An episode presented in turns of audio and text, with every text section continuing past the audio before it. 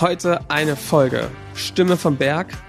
Wir reden darüber, wie Michael ein Buyout gemacht hat aus einem Konzern mit seinem Team, ein neues Unternehmen aufgebaut hat mit 100 Leuten und welche Challenges sie jetzt haben, kulturell, vom Angebot, aber vor allem auch er als Unternehmer. Wie kriegt er diesen Switch hin?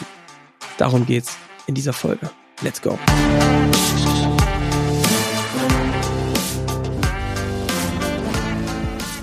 Willkommen zum Scaling Champions Podcast. Konkrete Tipps und Werkzeuge für die Skalierung deines IT-Unternehmens. Hier bekommst du komprimiertes Erfahrungswissen aus über 80 Skalierungsprojekten pro Jahr. Zusammengestellt von Johannes Rasch und Erik Osselmann.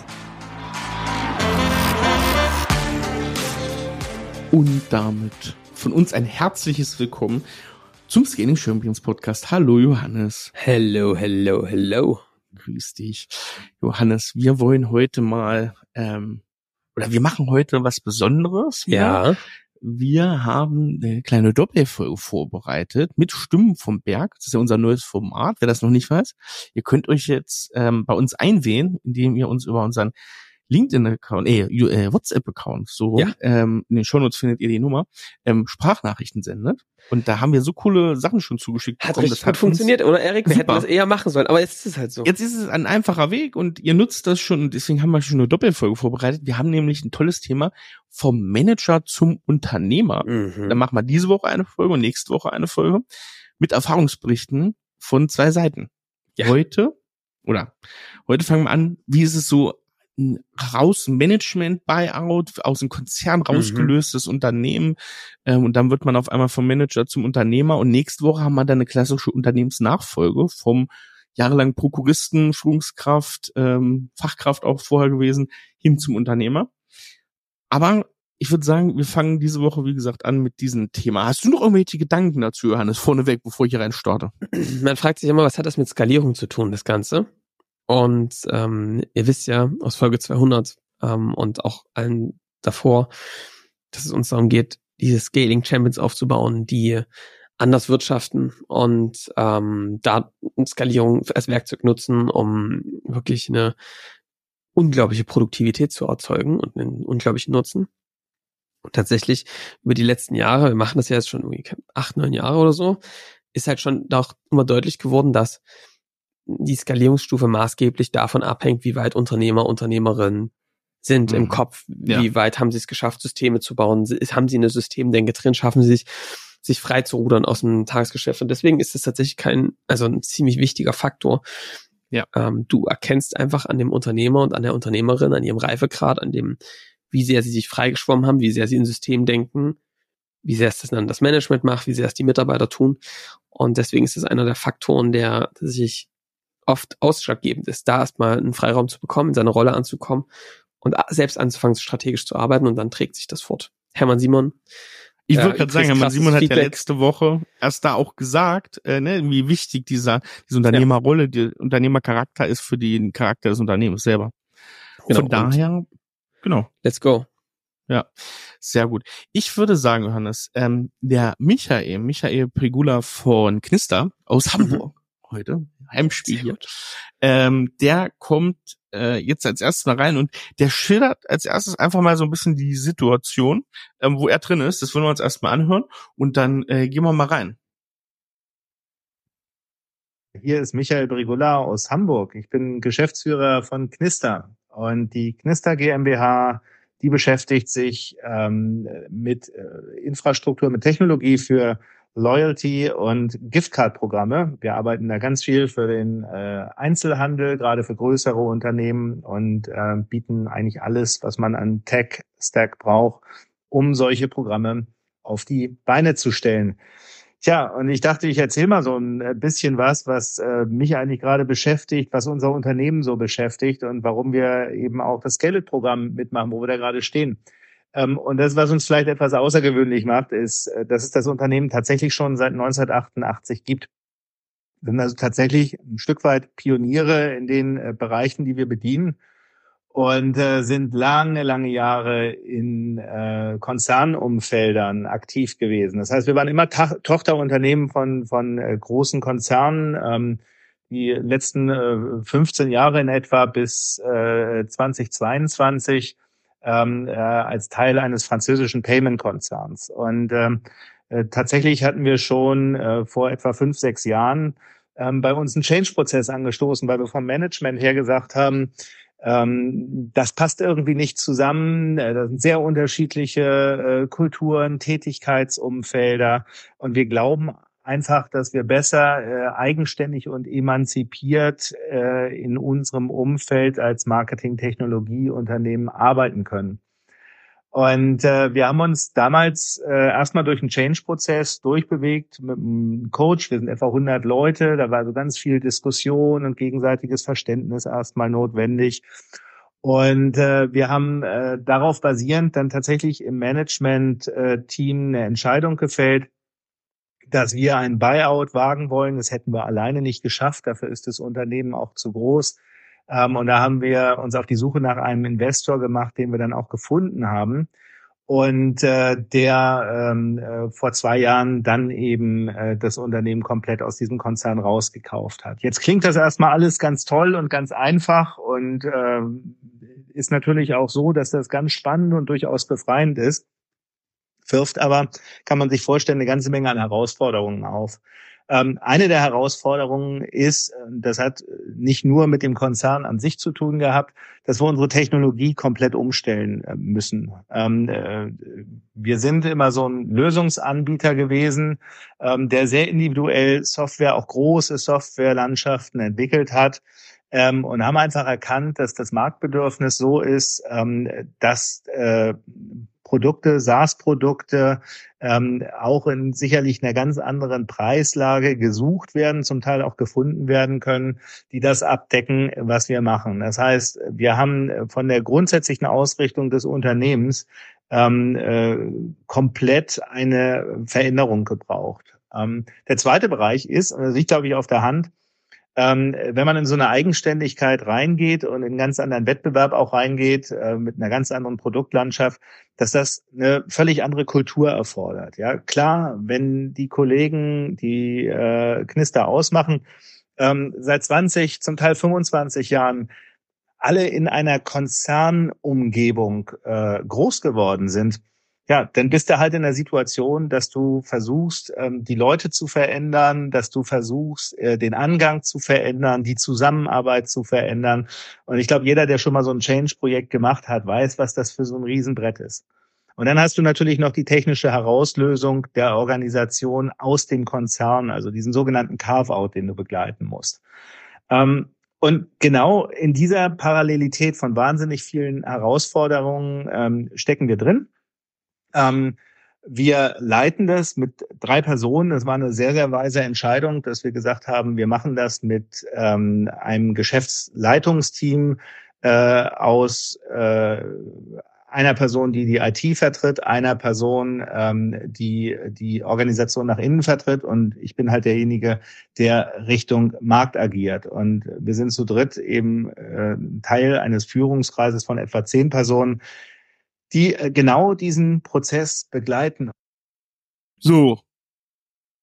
Johannes. Das erstmal zur Ausgangssituation. Was also, sagst du zu Michael? Wenn wir das nochmal zusammenfassen, kann man sagen, ähm, 100 Mann Unternehmen ja. aus dem Konzern rausgelöst mhm. und sind jetzt gerade mit super langer Tradition, ne? Mit langer Tradition und sind eigentlich gerade in der Lage oder in der vor der stehen vor der Aufgaben, glaube ich, einerseits eine Markt in der strategischen Idee nachzuschärfen. Ja, ja. Nämlich, was braucht eigentlich der Markt an Technologien, ähm, mhm. an Lösungen, wenn wir jetzt als eigenständiges Unternehmen vielleicht auch mit ja. einem anderen Namen unterwegs sind, vielleicht ja. auch mit einer anderen, ähm, mit einem anderen Trust, weil wir kleiner mhm. sind, ja, welche ja. Angebote machen wir da unseren Kunden, die auch gebraucht werden. Und weil das nicht reicht, gibt es zweitens natürlich noch eine Kultur, ähm, du musst dich in einem Konzern anders verhalten als in einem mittelständischen mhm. Unternehmen. Jeder Querverweis, Hermann Simon hat es ja äh, eigentlich eindeutig gesagt, ja, das sind andere Kulturen. Und ähm, das sind ja zum Teil Menschen, die 20, 25 Jahre gebraucht haben, sich an diese, sich so zu verhalten. Das jetzt zu verändern, ist echt eine große Aufgabe.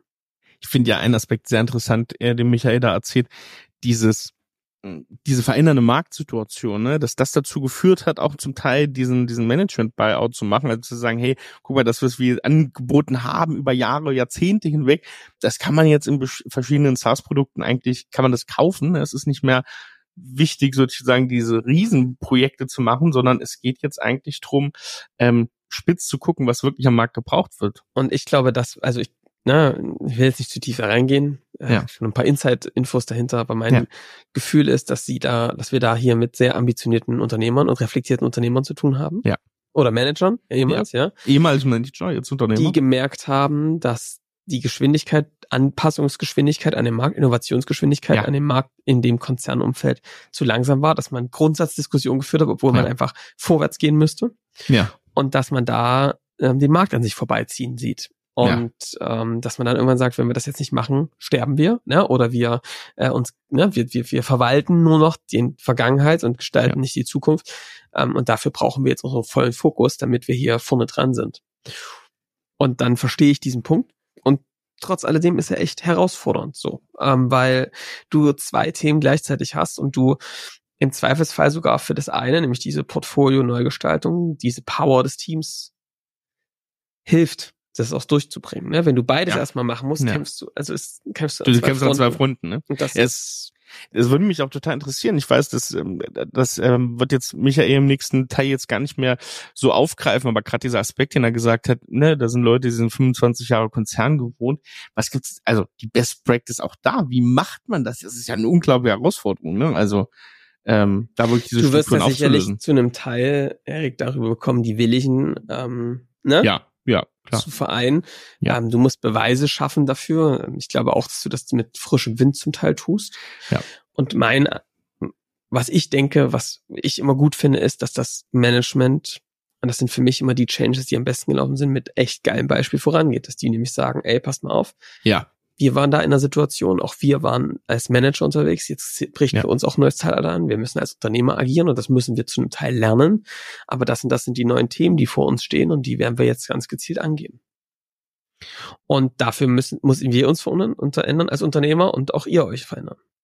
Genau, weil das, das Wichtige ist ja immer, ich glaube, egal welche Vergangenheiten ne, Kollege, Angestellter, wie auch immer hat, äh, wichtig ist, glaube ich, immer, dass die Leute gesehen werden und so ein bisschen auch ihre, in ihrer Unsicherheit abgeholt werden. Ich glaube, das würde uns auch Michael ja. hier bestätigen, dass am Ende das der, der Schlüssel ist, um auch Leute, wenn sie eine andere Prägung haben, durch so einen Change-Prozess durchzuziehen. Lass uns mal, Johannes, den zweiten Teil äh, ja. anhören, weil da Jetzt kommt mal auf einen konkreten Case gegangen ist, genau ja. was gerade die großen Herausforderungen sind. Denn gerade diese Umstellung aus, der, ähm, äh, aus dem Lösungsangebot hin zu dem Produktangebot, das ist genau das, was uns momentan äh, massiv äh, fordert, in vielerlei Hinsicht. Natürlich heißt das, ähm, eine neue Technologie auf die Beine zu stellen, eine Produktwelt überhaupt erstmal zu entwickeln. Das haben wir bis jetzt schon ganz gut geschafft. Und dann heißt es eben auch, sie aktiv äh, zu vermarkten, und äh, dabei eben auch auf ein skalierendes äh, Vermarktungs- und Betriebsmodell zu setzen. Ähm, das war für uns total neu und offen gesagt, da haben wir auch Hilfe gebraucht, die wir Gott sei Dank von den Scaling Champions in ganz herausragender Form bekommen. Ähm, das wird sich auch noch so ein bisschen äh, hinziehen über die nächsten Monate. Ähm, aber man muss sich das tatsächlich bildlich vorstellen, dass ähm, das, was früher einen Neukunden ausgemacht hat, heute allein umsatztechnisch durch zehn Neukunden abgedeckt werden muss. Und wenn man dann noch aggressiver wachsen möchte als vorher, dann ist so ein Unternehmen plötzlich dazu aufgerufen, im Jahr nicht nur ein, zwei oder drei neue Kunden zu gewinnen, sondern da eine Null hinter zu hängen und zu sagen, das müssen zehn, zwanzig oder dreißig sein. Auf dem äh, Weg bewegen wir uns gerade, stellen uns um, wollen das eben auch sehr intelligent machen, so dass wir personell nicht wachsen äh, müssen oder zumindest nicht zu dramatisch wachsen müssen, und äh, schauen eben, dass wir das mit dem gesamten Team hinkriegen. Und jetzt kommt's, ohne das Bestandsgeschäft zu vernachlässigen. Denn man kann sich vorstellen, dass wir in diesem äh, Lösungsbereich unserer Legacy-Welt auch noch ganz viele tolle große Kunden haben, die für uns eben umsatzmäßig immens wichtig sind und die erst perspektivisch in die neue Welt geführt werden können. Erneut eine Herausforderung für sich weil äh, wir natürlich bei der technologischen Zusammenführung schauen müssen, ob wir jedes Detail, ähm, das wir früher für große Kunden ähm, sehr individuell abgebildet haben, überhaupt in einer Produktwelt so zur Verfügung stellen können. Also wir bewegen uns da auf einer Wahnsinns-Journey, die ähm, vor sechs Jahren gestartet ist. Ich staune immer, wenn ich drüber spreche, und die sicherlich irgendwie auch noch drei, vier Jahre dauern wird, bis sie dann entsprechend abgeschlossen ist und da eine neue Company, ein neues Knister steht. Tja, und das Ganze ist auch für mich ein erhebliches äh, Pensum. Ähm, klar, erstmal muss ich mich selber auch umstellen. Ja, meine Wurzeln liegen auch in Konzernen. Ich habe eigentlich die ganze Zeit in Konzernen gearbeitet. Ich bin kein typischer Unternehmer. Ähm, äh, bin äh, vor, vor etwa acht Jahren zum Knister-Vorgänger gekommen und ähm, jetzt plötzlich halt eben vor zwei Jahren in diese Geschäftsführungsrolle hineingekommen. Ich bin also tatsächlich genau in diese Position gekommen, als ähm, äh, der Carve-out stattfand. Und ähm, plötzlich bist du Unternehmer und plötzlich fällst du Entscheidungen, die du vorher ähm, vorgegeben gekriegt hast, die du nicht fällen brauchtest, weil du letzten Endes doch nur ähm, leitender Angestellter warst, äh, der seine Weisungen eben aus einer Zentrale oder von woher auch immer gekriegt hat. Ähm, total neues Leben, total neue Welt und auch etwas, womit man ähm, wirklich zurechtkommen muss. Ich habe äh, drei Kinder, ich bin relativ aktiver, engagierter Mensch und man muss dann schon ganz gut ähm, ausbalancieren, wie man sich äh, ausreichend Zeit für alles nimmt. Gelingt mir tatsächlich nicht immer. Ähm, ich bin äh, häufig in der Situation, dass ich denke, Mensch, du müsstest wieder mal ein bisschen mehr äh, Sport machen, du müsstest deine Freunde sehen, du müsstest mehr Zeit mit der Familie verbringen. Aber ich versuche es auszubalancieren und ich versuche tatsächlich auch ähm, mein Arbeitspensum, ähm, ich sag mal, äh, so zu halten, dass da immer noch ausreichend Raum für private Dinge, für das Schöpfen von Kraft ist. Ja, Johannes. Also, da war eine ganze Menge gerade drin von Michael. Lass uns mal kurz äh, zusammenfassen, so ein bisschen reinblicken in die in die Thematik. Vielleicht mal zuerst dieses ganze Thema Vermarktung, ne, was er als erstes angesprochen hat. Ja, also äh, lieber Michael, also ich ähm, mein Eindruck ist der folgende. Gerade wenn man, also das ist ein super gutes Vorhaben, das ist aber auch höchst ambitioniert, was ihr da vorhabt. Ja, ne? ja. Und ich glaube, der erste Gedanke, den ich dazu habe, ist es, und den hat, hat er schon so ein bisschen gesagt, ähm, wenn Sie sagen Lösungsanbieter, dann waren Sie, glaube ich, jemand, der vor allem individuelle Lösungen gebaut hat für Kunden. Ja. ja? Ich finde es ganz wichtig zu sagen, wenn man von Individuallösungen, ja, guckt, was ist das Gegenteil, dann sind halt viele bei Produkt, ja. Und eine ganz wichtige Erkenntnis ist, ähm, bei dem, was ihr da, was da vor euch liegt, ähm, versuch, also zu, zu schauen, dass man nicht in Schwarz-Weiß-Denken denkt. Ich glaube, sondern sein eigenes Skalierungsmodell findet, seine eigene strategische Idee.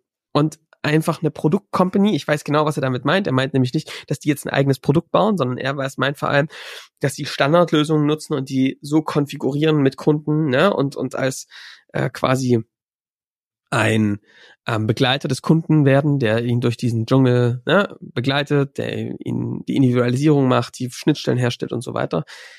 Verstehe ich. Ich glaube, es ist ganz wichtig, sein eigenes Modell zu finden und das auch ganz klar auszuformulieren. Dass man nicht jemand wird, der einfach nur ganz viele Produkte hat oder selbst eins baut, sondern, na, zum Beispiel sagen, unser Asset, was wir zukünftig anbieten werden, ist ein Prozess, wie wir Kunden begleiten und wie wir eine Plattform gebaut haben, auf der Schnittstellen ne, automatisiert angebunden werden. Ne? Das kann man jetzt technisch unterschiedlich lösen. Aber das ist sicherlich ein Teil, an den ich denke, zu sagen, ey, findet wirklich euer eigenes Maß, hm. wie eure Skalierung aussieht. Und ich finde es auch gut, in verschiedenen Schritten vorzugehen. Ja, du wirst nicht heu von heute auf morgen vom Individualfertiger zum Produktcompany. Ja. Versucht's nicht. Das ist ein sehr harter Weg. Den halten die meisten nicht durch, weil der sehr, sehr teuer ist auch, ne? Das ist ein großes Investment, riesenriesigen. Wäre ich vorsichtig. Ich würde immer erstmal gucken, um auch diesen Weg zu schaffen, mit den Kunden wiederholbaren Prozess durchlaufen. Vielleicht sind das immer noch individuellere Projekte. Ihr kauft fremd, ne, fremde Software mit dazu, also ein Halbzeug und baut einen individuellen Prozess mit diesen Kunden. Ja. Das, Erik, was ich glaube, was außerdem eine total wichtige Bedeutung gewinnt da in diesem Thema ist, was ist dann das Unterscheidungsmerkmal noch in Zukunft? Mhm. Wenn du mhm. überall Standardsoftware kaufen kannst, kannst du das ja überall machen.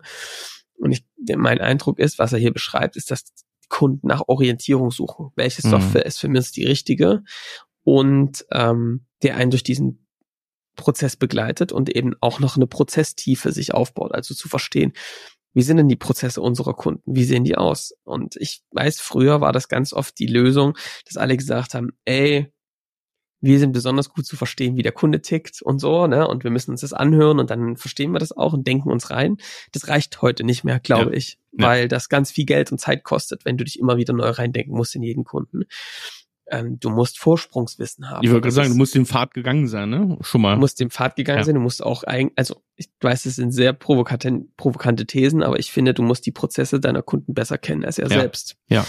Das geht über Branchenfokus, das geht über gewisse, ne, du kannst auch im Customer Success zum Beispiel machen. Du musst einfach, du musst wissen, wie das State of the Art geht. Und zwar nicht nur technisch, sondern auch vom Prozess. Was sind Best Practices? Wie nutzt die Skripte?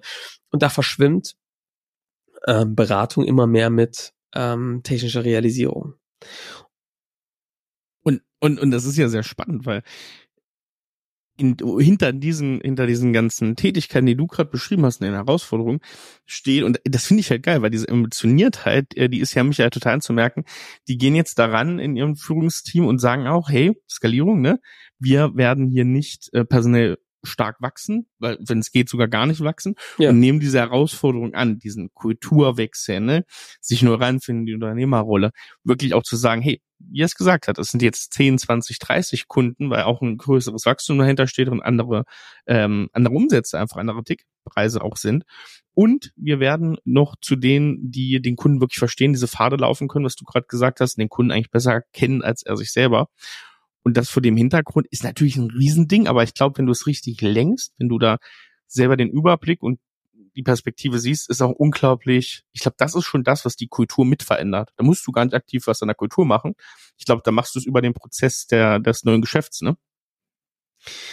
Ähm, das ist schon zum Teil so. Ich glaube aber trotzdem, dass sich was an der Kultur dann ändert, weil sich auch die Rolle verändert, in der du dann mit dem Kunden ja. agierst, ja. Ja.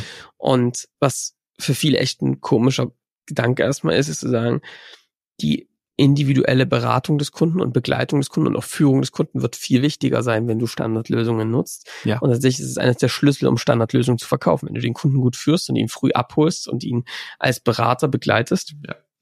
kannst du ihm einen, einen Bausteinkasten mit zur Verfügung stellen, mit dem er sich selbst oder gemeinsam mit dir seine Lösung zusammenbaut und auch dann auf deine Schnittstellen und auf diese Orchestrierung zurückgreift. Ähm, das heißt aber, mehr in die Trusted Advisor Rolle heißt auch andere Kompetenzen. Da geht's auch um ein technisches Sprechen mit dem Kunden, aber auch wirklich Kunden ne, zu führen. Wie sieht euer Zukunftsbild eurer, eures Geschäftsmodells aus der Digitalisierung? Wie wollt ihr das umsetzen? Und ich weiß, es versuchen manche, aber sie sind halt nicht in der Tiefe, die die Kunden eigentlich bräuchten. Und da verschwimmen die Grenzen zum einem Unternehmensberater, würde ich sagen. Ja. Ähm, auf der anderen Seite ist das eine Riesenchance, weil wenn du diese strategische Begleitung des Kunden machst, Mhm. hast du ja auch noch Ahnung von der, Ahnung von der Realisierung. Daran kranken viele Unternehmensberatungen, die erzählen dann irgendwas und dann sitzt du alleine mit der Soße da und Ja, musst genau. es nur noch umsetzen.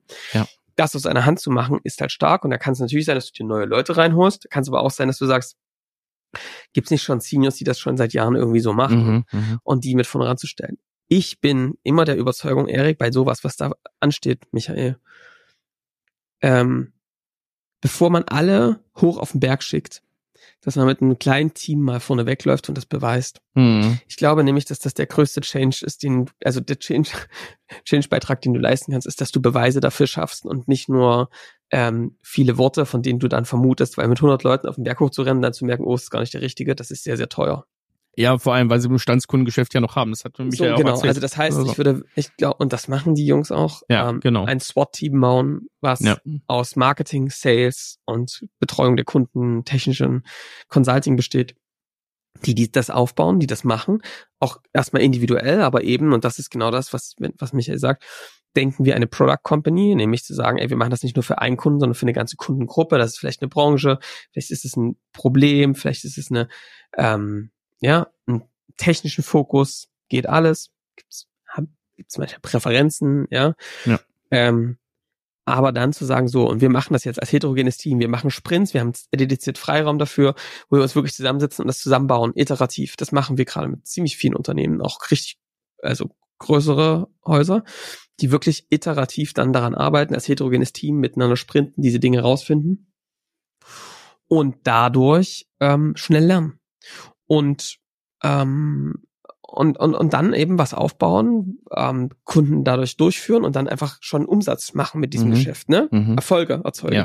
Und dann diesen Weg zu systematisieren und immer mehr Kollegen auf einen Standard auch onzuboarden, der funktioniert, ja, und nicht nur Free Flow.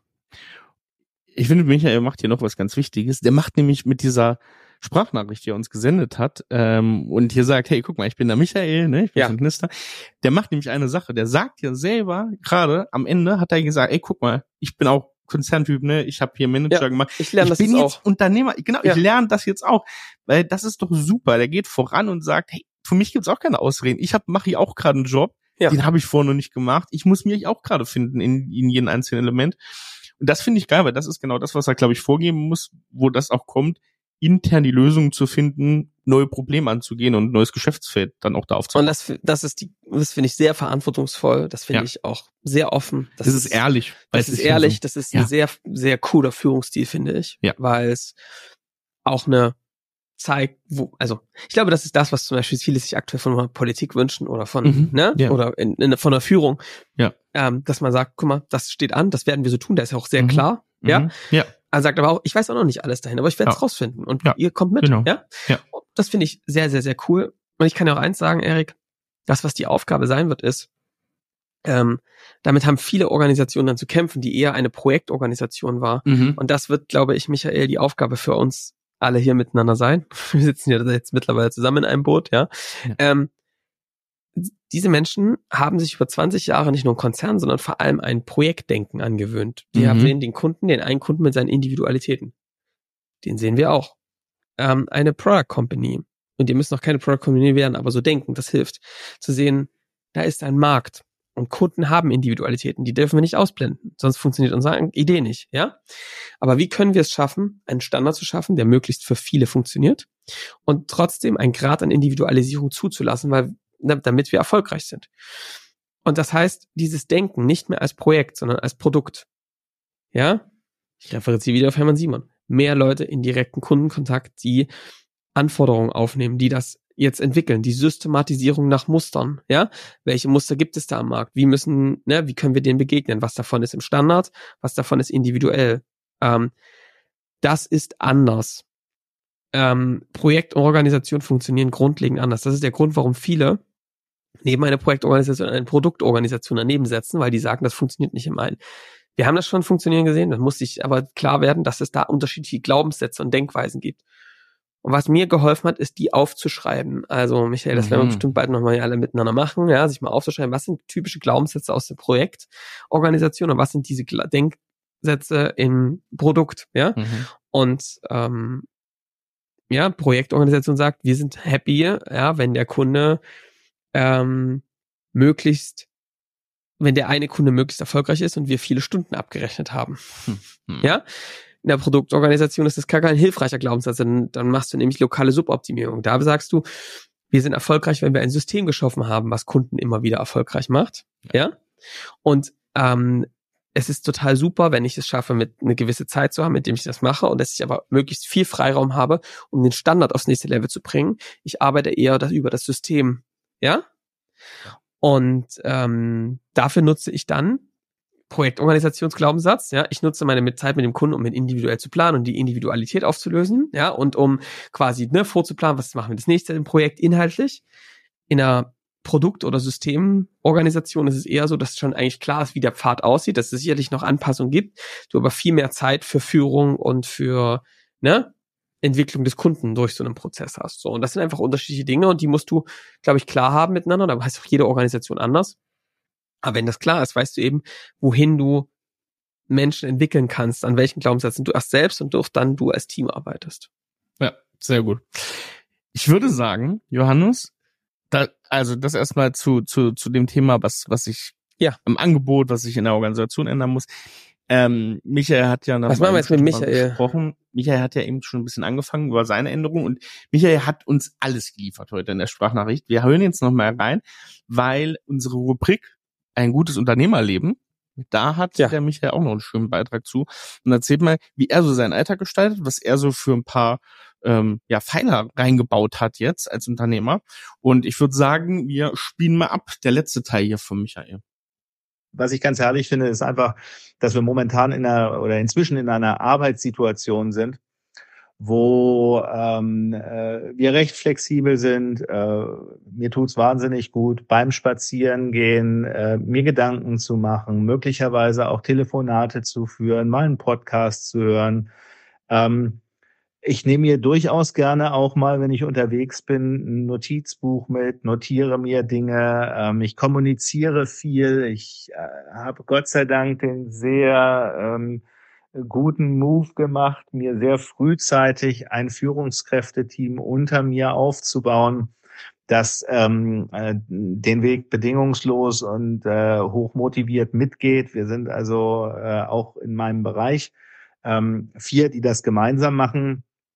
Ähm, und ich versuche auch immer noch viel draußen zu sein, viel Nektar aus dem herauszuziehen, was mir Kunden erzählen, was mir Dienstleistungspartner erzählen, was ich auf Konferenzen, Veranstaltungen oder auch digital eben mitkriege, weil das das ist, was bei mir den Kopf und das Herz öffnet, ähm, um, äh, um mir Gedanken zu machen, wie es mit Knister noch besser vorangehen kann. Also das ist alles eine riesen Journey ähm, und äh, auch für mich ein Findungsprozess. Auch da muss ich sagen, ist das super, mit den Scaling Champions zusammenzuarbeiten, weil unsere unser Guide äh, Olga eben auch total drauf achtet, dass äh, Persönlichkeit und persönliche Rahmenbedingungen mit den Bedürfnissen des Unternehmens im Einklang stehen.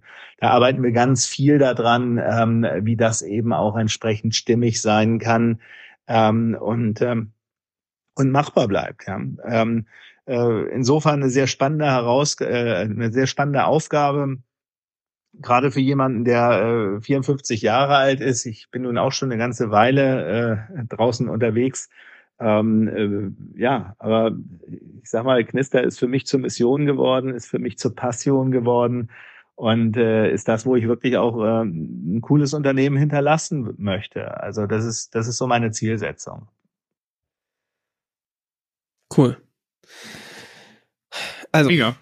Unabhängig erstmal dicke Props an Michael. Ist Ja, ja, sehr ja. sauber reflektiert und ähm, er guck mal, in so einer Situation würden Leute ganz viel nervöser werden. Mhm. Ja? Ja. Weil das ist eine Aufgabe. Michael das ist ist wirklich eine, Auf gut. ist eine, Ja. ist eine Aufgabe, genau. Das ist die Haltung, mit der das, wie man das macht. Und da merkst du eben auch, ne, Alltag gestalten. Ich, was ist, bin ich für eine Unternehmerpersönlichkeit? Wie hängt das mit dem Unternehmen zusammen?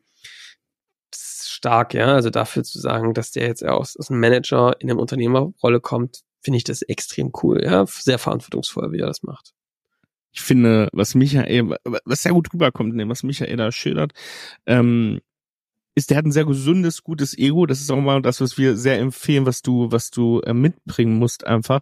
Ja. Ähm, er hat sich, er hat also selber gesagt, sehr früh ein Führungsteam äh, zusammengesucht, was, was seinen Bereich da mit own, der hat selber gesagt, ne, Aufopferungsbereitschaft, irgendwie die brennen dafür.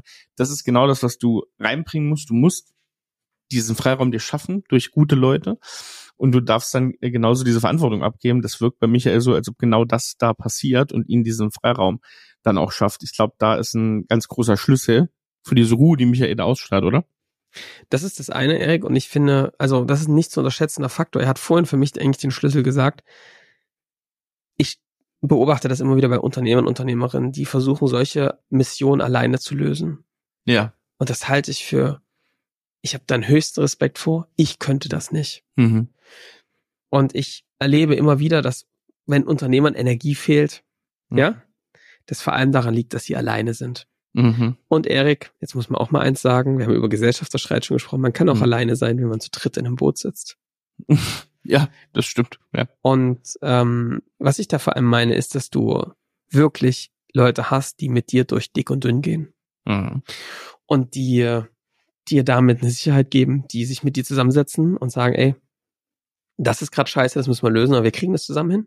Ich hau jetzt nicht Mhm. einfach ab und sage, ey, tschüss, jetzt ist Feierabend, ne, sondern ähm, die ziehen mit durch.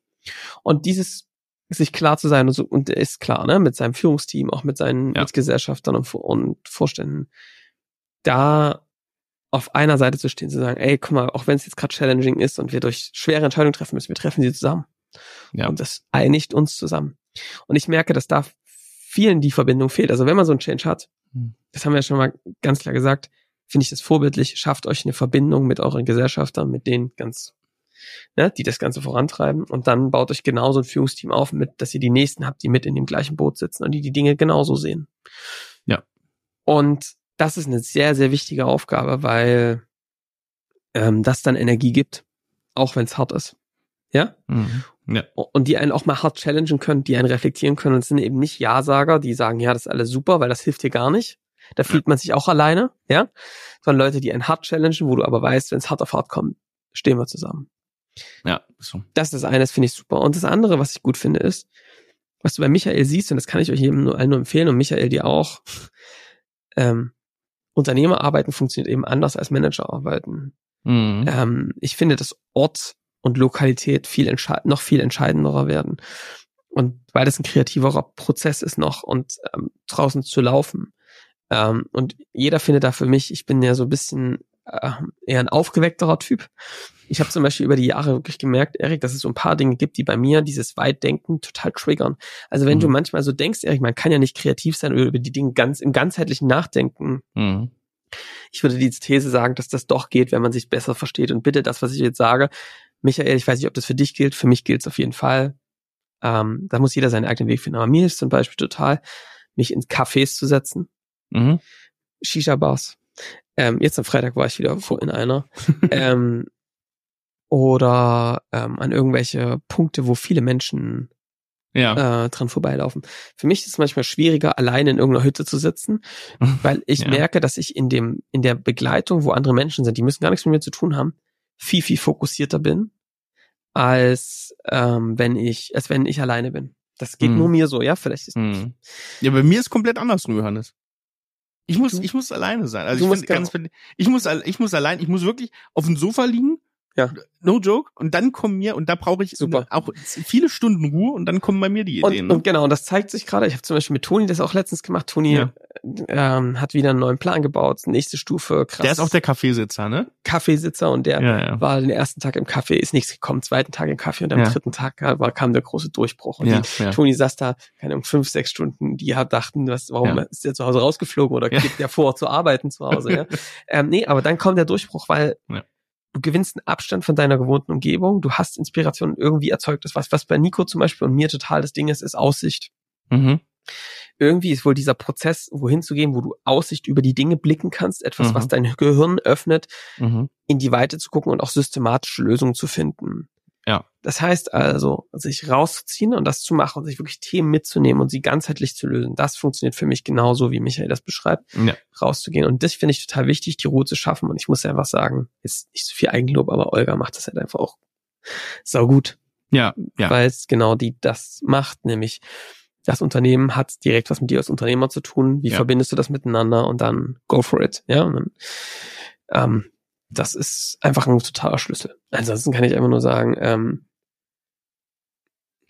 ich glaube, hier wird in diesem Change-Prozess wird so ein agiler Strategieprozess noch eine ganz, ganz wichtige Rolle spielen. Mhm. Denn das, was passiert, nämlich, dass sie ein klares Zielbild haben, worauf sie hinauslaufen, eine klare strategische Idee, das entsteht gerade, glaube ich, immer mehr.